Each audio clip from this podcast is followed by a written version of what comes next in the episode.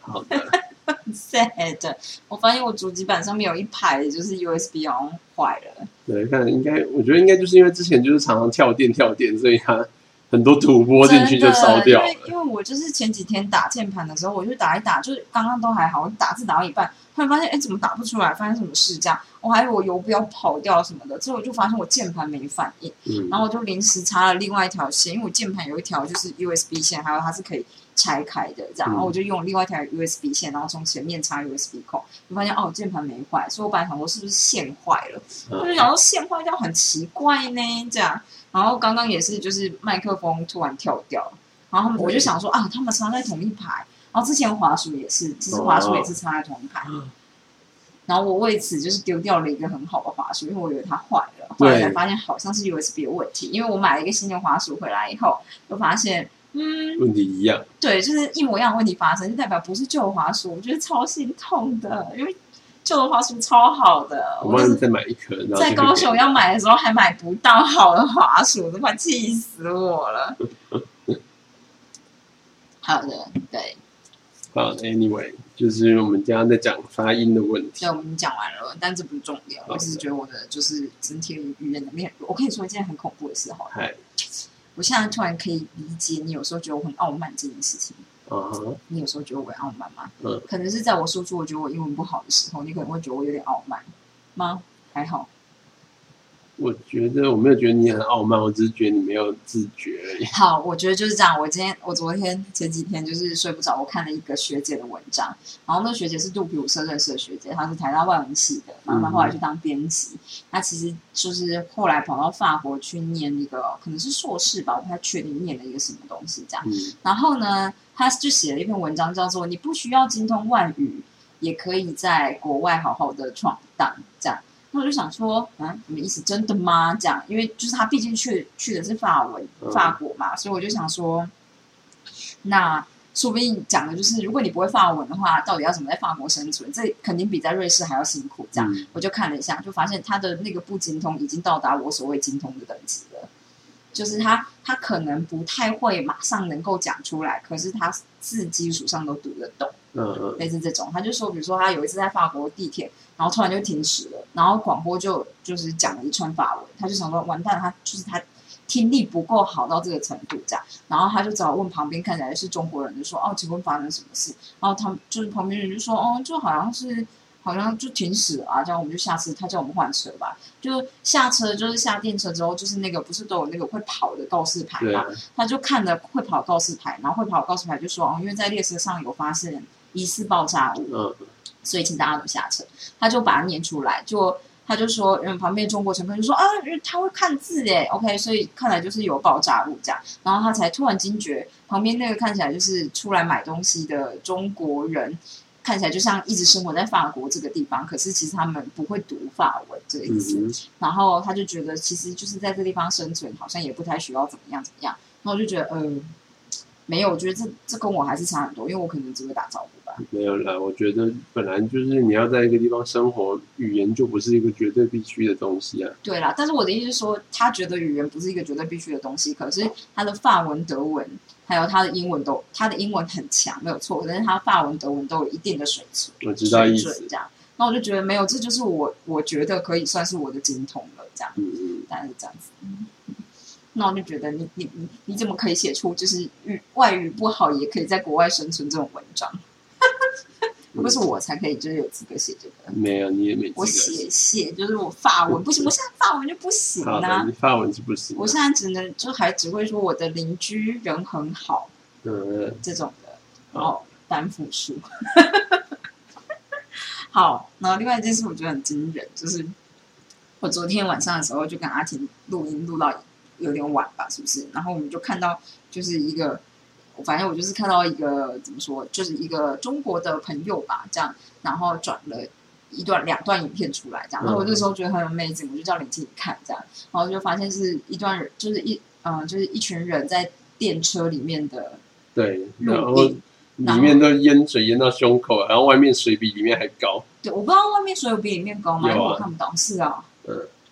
对。然后林静那时候以为列车还在行驶，然后他就说这怎么可以一直行驶？我就说没有，这些人被困在里面，而且重点是那有两段影片，一段影片他们的水只有到腰，另外一段影片他们已经到达快要脖子的地方。嗯，然后其实我那时候看的时候觉得好恐怖哦，这是什么状态这样子？然后没有想到今天就是新闻就出来，就发现哦，干这真的很恐怖哎、就是就是是德州，不是德州，就郑州，郑州的地铁就是最后死了十二个人，大家被困在里面。嗯，然后阿婷好像看比较多新闻吧，她就是说列车长说什么这样。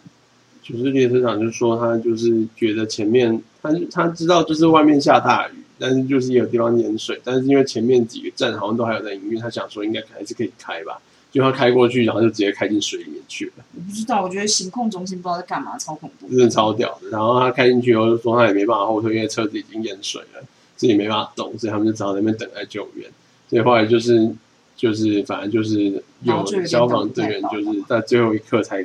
就是破窗把他们救出去，这啊，样子好。恐怖哦！对，然后就有十二个人，就是稍微就是可能就缺氧就死了吧。对，因为那时候我看到那个画面的时候，我真的觉得很恐怖，因为我就觉得很窒息耶、对，就是那空间很少，然后大家都在呼吸，可能有些人很紧张，那你的消耗氧气，我觉得这跟就是在电梯里面被困，然后你知道要等八个钟头一样，我觉得会变得很紧张。嗯，那电梯可能没有那么死，但其实呢，我觉得他们那个，我是有点好奇，为什么他们没有人从里面破窗啊？还是说他我们觉？得有可能是水压的问题。但是看起来外面的水压，就是我觉得水外面水只要比里面高，你就几乎很难破破窗。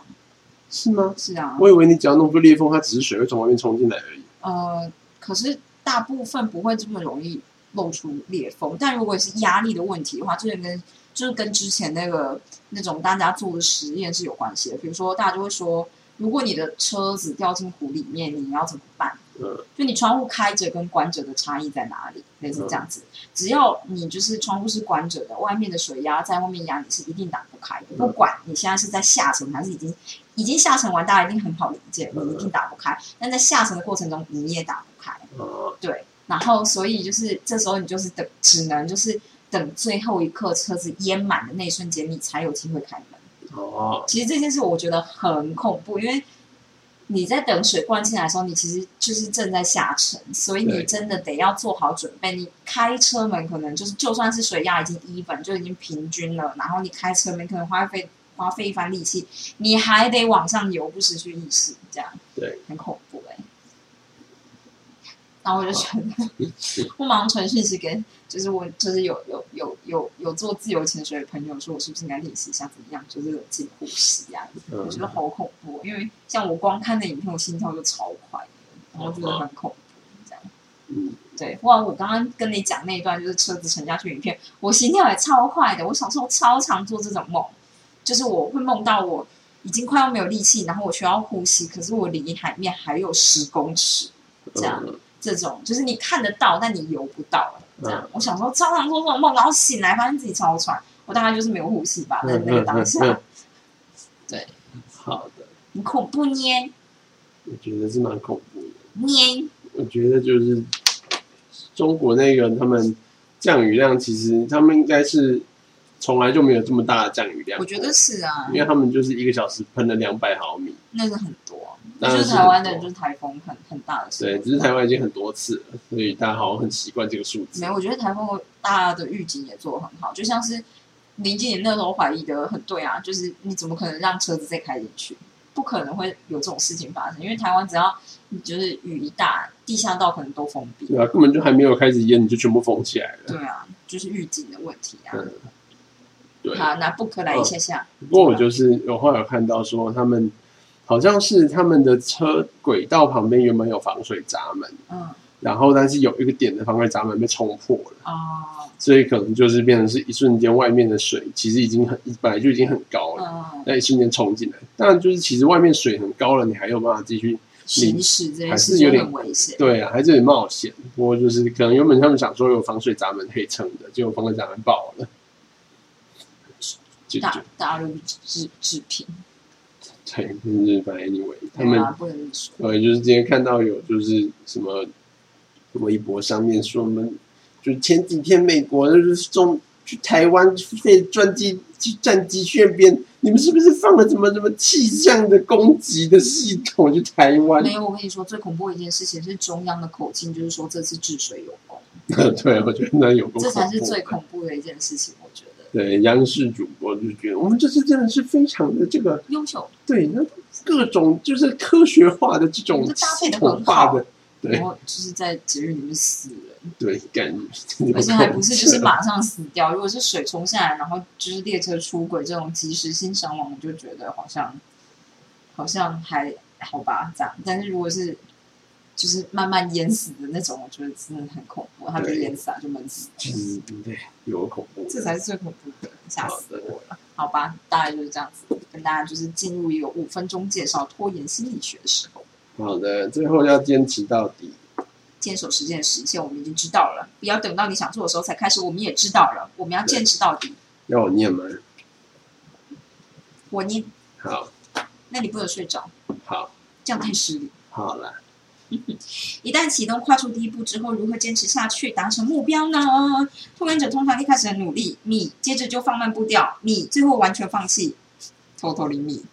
他们一一开始很乐观，但过了一个时间点后就卡住，动弹不得了。如何避免任务又做不完而造成失望呢？以下是一些帮你坚持到底、不轻言放弃的指导原则。First one，小心接口。我跟你说一件事，我之前每一周的第一天，就是礼拜一的时候，都会觉得我这礼拜一定要开始努力。然后我就有发现我在礼拜二、礼拜一、礼拜二的时候比较认真，礼拜三就会觉得有点累，礼拜四就会放弃，嗯，然后就会突然之间又到礼拜一，中间到底发生什么事？跟大家都是这样子啊。这个 repeat 呢是能在我的应该说这个 cycle 啦，就是可以在我的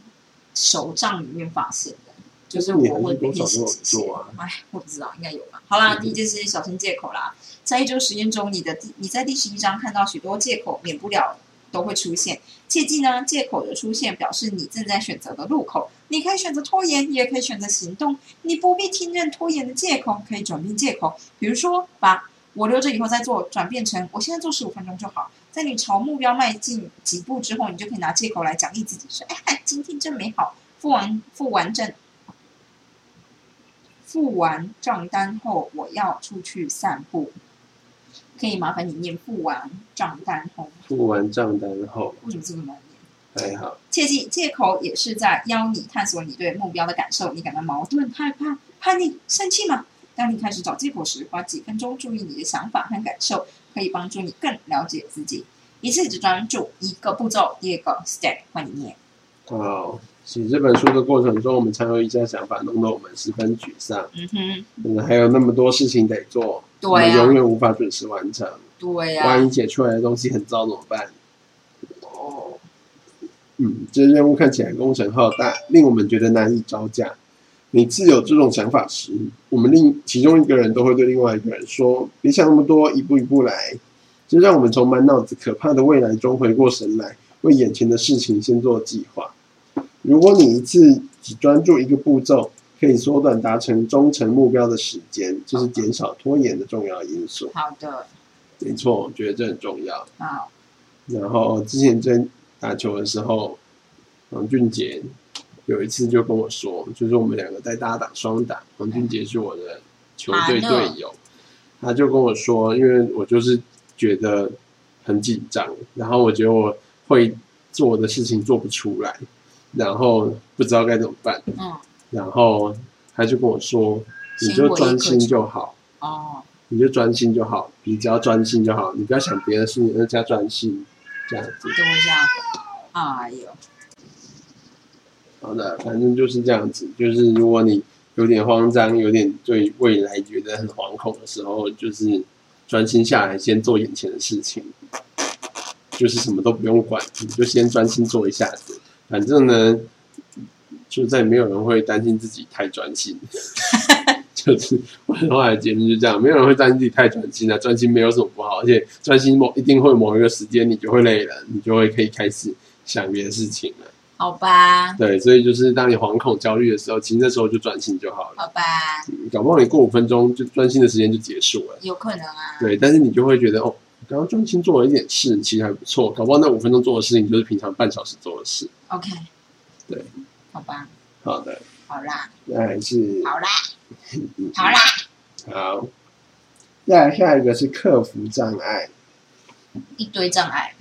即使一开始事情进展顺利，某个时段难免会遇到障碍。或许你找的谈话对象不在，你不知道该如何解决程序的问题。打算启动慢跑计划的第一天就遇到下雨，或者是在录音的过程中，外面的野猫就一直来打纱窗，然后我们家的猫就一直跟它吵架。对，或是你提不起劲这种的。这时你到了一个关键时刻，第一个障碍，许多障碍中的第一个，就是障碍无法轻易移除或克服时，拖延者往往会停止前进。大家不知道你们听到大尖叫，我要去处理一下。完全忘记刚刚到哪里，我们解决了一场猫咪的斗争，就是他说，就是如果你遇到障碍的时候怎么办？怎么办？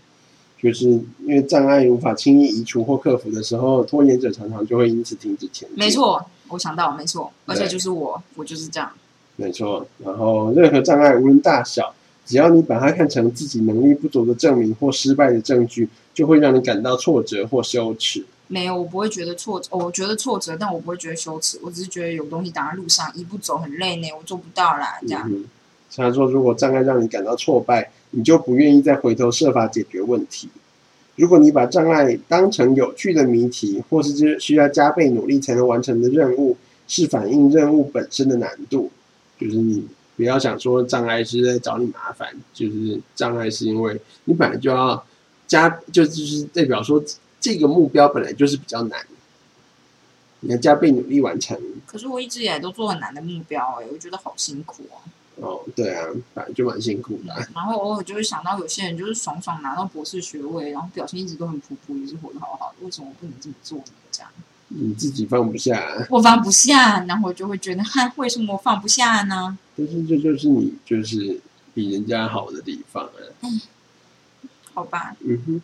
我觉得有时候也不是获得什么 credit，有时候就是你自己看得过去而已。好吧，嗯你继续说吧，我在听好的，他说。你说。他说：“如果你把障碍当成有趣的谜题，或者是或者是需要加倍努力才能完成的任务，是反映任务本身的难度时，而不是反映你的无能的时候呢，比较容易克服障碍。好，障碍就只是一个障碍，啊好不是在指控你很愚蠢、无能或没用。好，对，有时候面对障碍时，或许休息一下对你有利。我们一起写这本书时，在漫长的一天即将结束以前，我们有时候会生对方的气，为了书中的用语争执不下。经过几次争执后，我们了解到这些怒火可能表示我们就累了，该休息了，嗯不是代表对方就是愚蠢或无可救药的。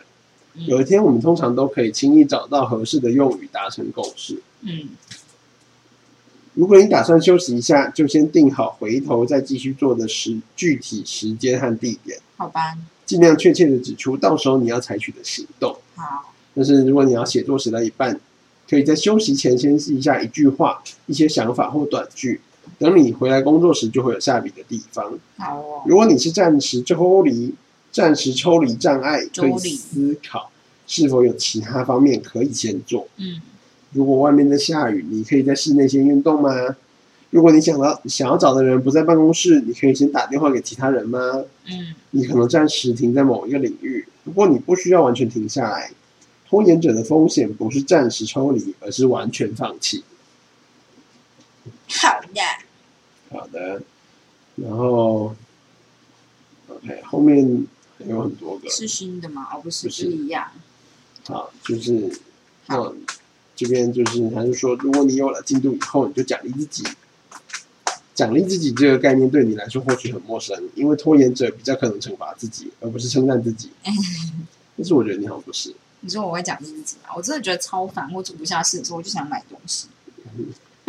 好的，那也可以。但我就挑很久的东西，就是从网拍挑，然后最后就挑一挑，就觉得超烦的，最后我就完全摒弃一切，然后我就什么都没有买。不会啊，最近买蛮多的。对，因为我就觉得我不能这样子了，我不能让我的时间化为虚无，我要用金钱衡量我的时间，对啊，就是直接下单呐、啊， 没办法。没办法好的。令人遗憾的是，几乎每位拖延者都是挞伐自己的高手，你住嘴！却不擅长给予自己应得的奖励。我觉得你现在做的很好，你说我买东西嘛？我觉得啦。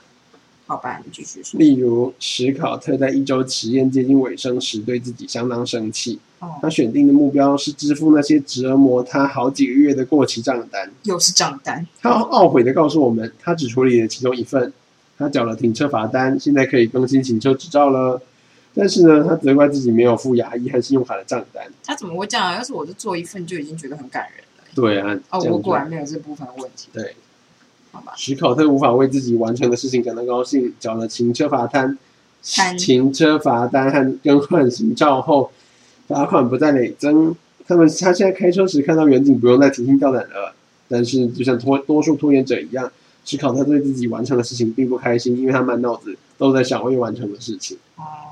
当你有进步时，即使那进步没有你想要的多，也没达到你想象的结果，你还是可以给自己一点肯定。好啊。你喜欢的任何东西都可以作为奖励。可是我有时候会因为我喜欢吃东西，我就觉得拿吃来当奖励好像有点罪恶，但真正让我开心的可能只有吃，这真的是比较难一点。对吧？啊，好难哦。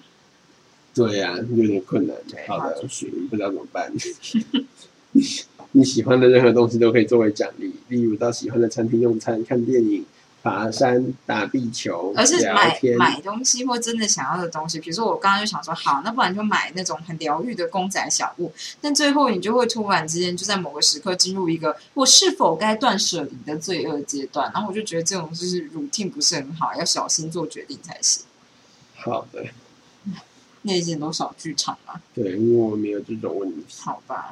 好了，他说奖励也可以是其他人的称赞，或是你私下给自己的肯定。嗯，最好是让奖励和成就成正比，像是工作一个小时就可以去散步，而不是工作一小时就去度两周的假， 破坏比是例。在说我。哦，好的，在完成想要的行为后，马上给予奖励的效果最大。好吧，我先去看场电影，接下来就坐下来工作，不如先做点事再去看电影来的有效。太难了吧？奖励是正面的激励，增加重复同一行为的可能。好了，我知道这个啦，这个大我念脑原子习惯不知道念几遍。对，会帮你重复成功的行为好。当你达成目标时，大脑会释放多巴胺，多巴胺会把这些成功的行为神经网络连在一起，我知道这个，哎，之后就可以重复这样的行为。有过重复的。这本书三十年前，然后《原子习惯》可能二十年对前都在讲一样的事、哎那时候的神经科学就是走到那个阶段嘛，所以他引用的都一样啊。对，说的很对。他说这句叫做“是一事成功，事事顺利”的道理，放屁。第十三个故事好的，我把这一段念完。啊，是第四个故事。好，没关系，继续。弹性目标。好，当你朝目标迈进时，可能会发现最初做的可行性检测依旧不切实际。对，或许你忘了为重要的约定腾出时间，例如有个戏院经理设定了一个远大目标，忘了大学室友刚好那周要来找他。完全是个悲剧、哎，对，又或者你会发现事情远比你预计的更花时间，比你想的更复杂。有一些你无法掌控的情境可能会造成干扰，像是孩子生病啊、车子坏啦、嗯我们在某些情况下，你可能就会需要修改目标。嗯，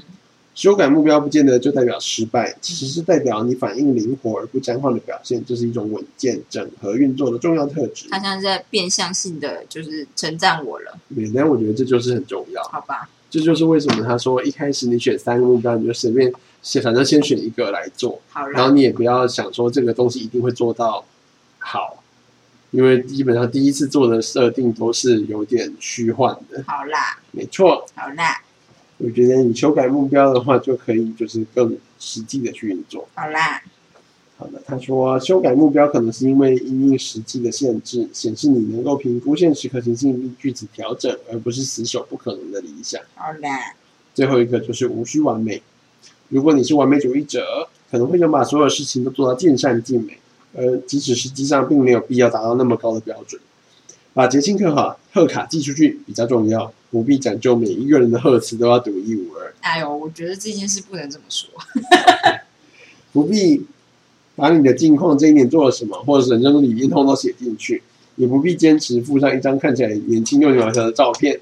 如果坚持完美，那些贺卡可能会躺到一年，等躺到明年的结晶来临都还没有寄出去可。能会躺个三年啊。好的，如果你不执着每个步骤都要尽善尽美，长期而言，你或许可以完成更多事情。当你等待完美的时机，期盼完美结果时，你可以提醒自己，不必事先追求完美，只要完成就好。好啦，好的，就这样，不是应该要讲回顾吗？这里还很多哎、哦，这里还很多哦，我现在才发现，哦，不是，回顾是下一个阶段。对，哦，原来如此。好啦，我就是有在努力，我有在努力，但我今今天比较废一点，嗯今天不小心就一个不小心就看了《无限列车》。那你就就是这个月设定的目标目前怎么样呢？你说一周目标吗？就是你不是说这个月底前要写出就是我现在不是在草尝试一周目标吗？你有感觉到我现在变刺猬吗？我浑身带刺，稿，我们只不是先从一周目标开始吗？你没有一定要完成这件事情，我想要完成一件事。但是就是像现在，因为过了大一半的时间， You shut up，我们可以做调整。要做调整嘛？看那你可呢能就是就是出国前两个礼拜完成的。嗯，没有没有没有，不是不是不是把时间往后挪，不然是是要不然就是先你先把七月三十一号以前能够做到什么程度，现在先，因为你过了一个礼拜，所以你大概知道自己的状况会是什么状态嘛？还没过一个礼拜啊，差不多啊。还没，好啦，现在才礼拜三。好，你就就就是就就你知道，假日如果只有一天的话，你还有一半的时间，好啦，我只我的意思是说，你设定这个目标是上礼拜的事情，没有是这礼拜一的事。啊，你说什么？你说三十一号吗？对对，三十一号是完成 paper 本身。对，那个然后上你礼的拜意思设是定说，的，我现在的话应该要检讨，就是如果我无法完成的话，三十一号会到什么程度？这样就是没有，你要重新为三十一号设定你新的目标，哦，好吧，所以是什么？还没设定，不知道啊。好啊，那你要想一下，因为如果你就是，我觉得这东西就是做规划很重要的部分。好，那就中间要做调整，这件事情才会让你计划变得可行。要不然你每一次都会觉得计划都没有办法做到，那好你以后就不会想计划。好，哎好啦，我知道你说的很对，我我我明天想想，好的，我还不我不知道明天有没有 meeting，我希望但明是你天不要还是可以想一想。我会想，我会想对，你明天可以稍微就是做一个你知道新的打算这样子。啊，好啦，我知道了啦，我觉得就算你直接说，就是你可能就没有办法完成那个草稿，那你就是你可以像是你就做一个超小也可以，就是就是把 abstract 写出来这样子，太太小了吧。当然是这样子， 所以我只是找一个极端值，想说这应该是 OK 我的。跟你说，我跟你说，呃，三个礼拜或两个礼拜前吧，我就是投了一个 conference。那时候跟你说，就是我在极限投 conference，就是我最后三个钟头才开始弄这样，然后我就把它投出去了。嗯，然后现在呢，他就发回来跟我说啊，恭喜你审核通过啦，给你几个意见啊，然后啊，你记得把它修改修改，然后录一点影片上传啊。我想说，不，然后这就是为什么要调整的原因。其实我觉得，我跟你说，呃，你说我，跟你说，我就做了一个调整，你但就是说，很乐色。好，我原本呢，在五月底的时候，就是有做一系列的计划，你因为不我就是说觉你要得，考德文吗？是不就是我要考日检跟德检。啊，对对对。然后呢，就是我就算算了一下每天的时间，对然后就是反正规划了一下，觉得说哦，那样应该做得到。对，然后呢，但是就是到六月初的时候，六月中的时候吧，嗯，我就开始玩文文明帝国六，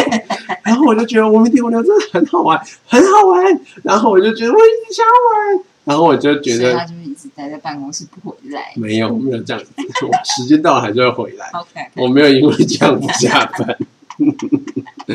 好的，反正就是呢，我就是因为这样子，所以就是表示我德文的进度就被吃掉一些东西对。然后，但是呢，我每天每天还是会念多邻国，但多邻国算是一个 minor 的目标。对，他很 minor，对，然后但是我就是主要的那一个线上课程，我就有有几天就没有上德到，国之声我就累积起来，就觉得就是有点多、啊，需要对需要调整一下。我就想说，那我的计划呢，就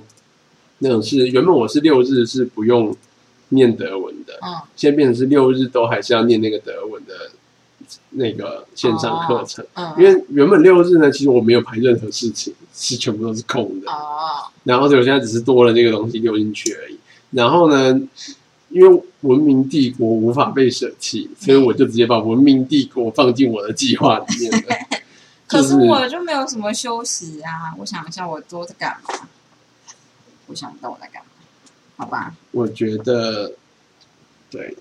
好但是啦，不我建知议你道玩了， 《超文明帝国》。我不会玩《文明帝国》，而且我就是一个陷入游戏会比林敬廷还要更疯狂的人，天要宝，对，所以我就不行，所以我会尽量不要玩游戏。好的，对，因为我真的觉得，其实我有时候在疯狂玩游戏的时候，就还蛮疯就狂你的。的自制力比我有时候还差。对对对，差很多这样。对， 我还记得我大二的时候玩那个宝石方块消消乐那个，你知道我我会熬夜玩到天亮哦。我觉得这个，对了，但大学的时候我也会做这件事，没有，可是我那时候是觉得就是很想玩，然后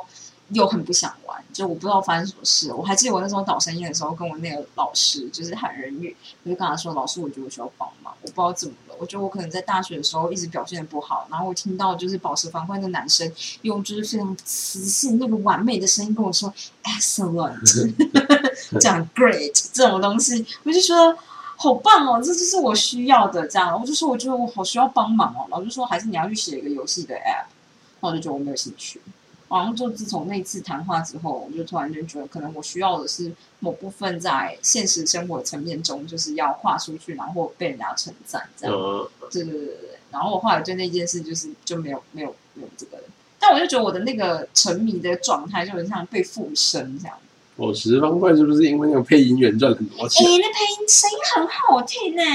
我跟你说，就是跟我一开始听到，就是我小时候你看《狮子王》，然后长大一点点以后，就是大概在国高中或高中、大学的时候，再听《狮子王》的那个人的配音，真的觉得会怀孕呢、安娜哎呀，娜娜嘞，吉娃娃，我的小孩都流掉了。